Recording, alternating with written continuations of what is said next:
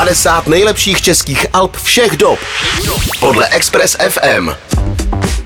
V naší 50 nejlepších českých desek se teď podíváme na další místo, konkrétně je před námi 28. pozice. Na ní se dostal Floex a jeho debit Pokus Ton z roku 2001. Debit Tomáše Dvořáka, a.k.a. Floex, je pojmenovaný podle kouzelníka, v jehož klobouku bydlí Bob a Bobek. A ta nahrávka má opravdu takřka pohádkovou atmosféru. Elektronika se tu proplétá s akustickými nástroji v čele s netradičním klarinetem a někdy až naivně rostomilé melodie se mísí s propracovanou hudební strukturou. Flex vytvořil originální a osobitou nahrávku, která patří k těm nejvýraznějším v rámci tuzemské elektronické scény. Ale měla právě úspěch i v zahraničí. Splňuje totiž ten nejzásadnější předpoklad. Žádná jiná deska nezní jako pokus tón. Tomáše Dvořáka, a.k. Flex se už teďko máme ve vysílání. Tome, co tě napadne jako první, když se řekne pokus tón?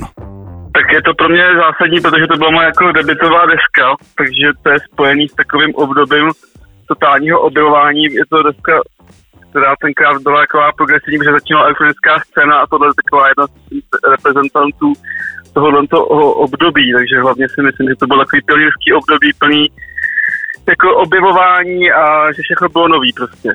Tak trošku jsem myslel, že mi řekneš eh, právě toho kouzelníka z Boba a Bobka eh, a jeho zapomenutý klobouk, protože to jméno odkazuje k němu, je to tak? Je to, je to taková eh, prostě hravá záležitost, ta deska si myslím, že byla taková hodně jako uh, hravá, takže to spíš reprezentovalo takový to moje období jako a samozřejmě, že to s tím souvisí, s tím pokus toho, že to byla taková přesnička.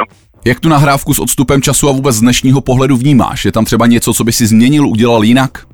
udělal bych to jednodušší a to většinou takový klasický jako prostě vývoj, že na začátku je člověk takový jako snaživější a snaží se to tam dostat co nejvíc a pak jako, jako ubíral, ale v rámci té doby je to pro mě až neuvěřitelný třeba. Jako třeba zvuk té desky vůbec nechápu všem těm podmínkám, jak, z jakých jsem to dělal, že to vlastně takhle třeba do teďka nějak jako funguje a tak dále, takže já rozhodně na to dobře vzpomínám. Mohl bys nám ještě přihodit taky nějakou veselou historku z natáčení? pro mě bylo právě zajímavé jako ty podmínky, za kterých to vzniklo. Když jsem to dělal vlastně v bedroom studiu uh, pokoji, kde bydlela babička, jako, já jsem tam vždycky jako, třeba v létě bydlela jako někde za Prahu, tak jsem tam vždycky jako přistěhoval a tam jsem to jako tvořil.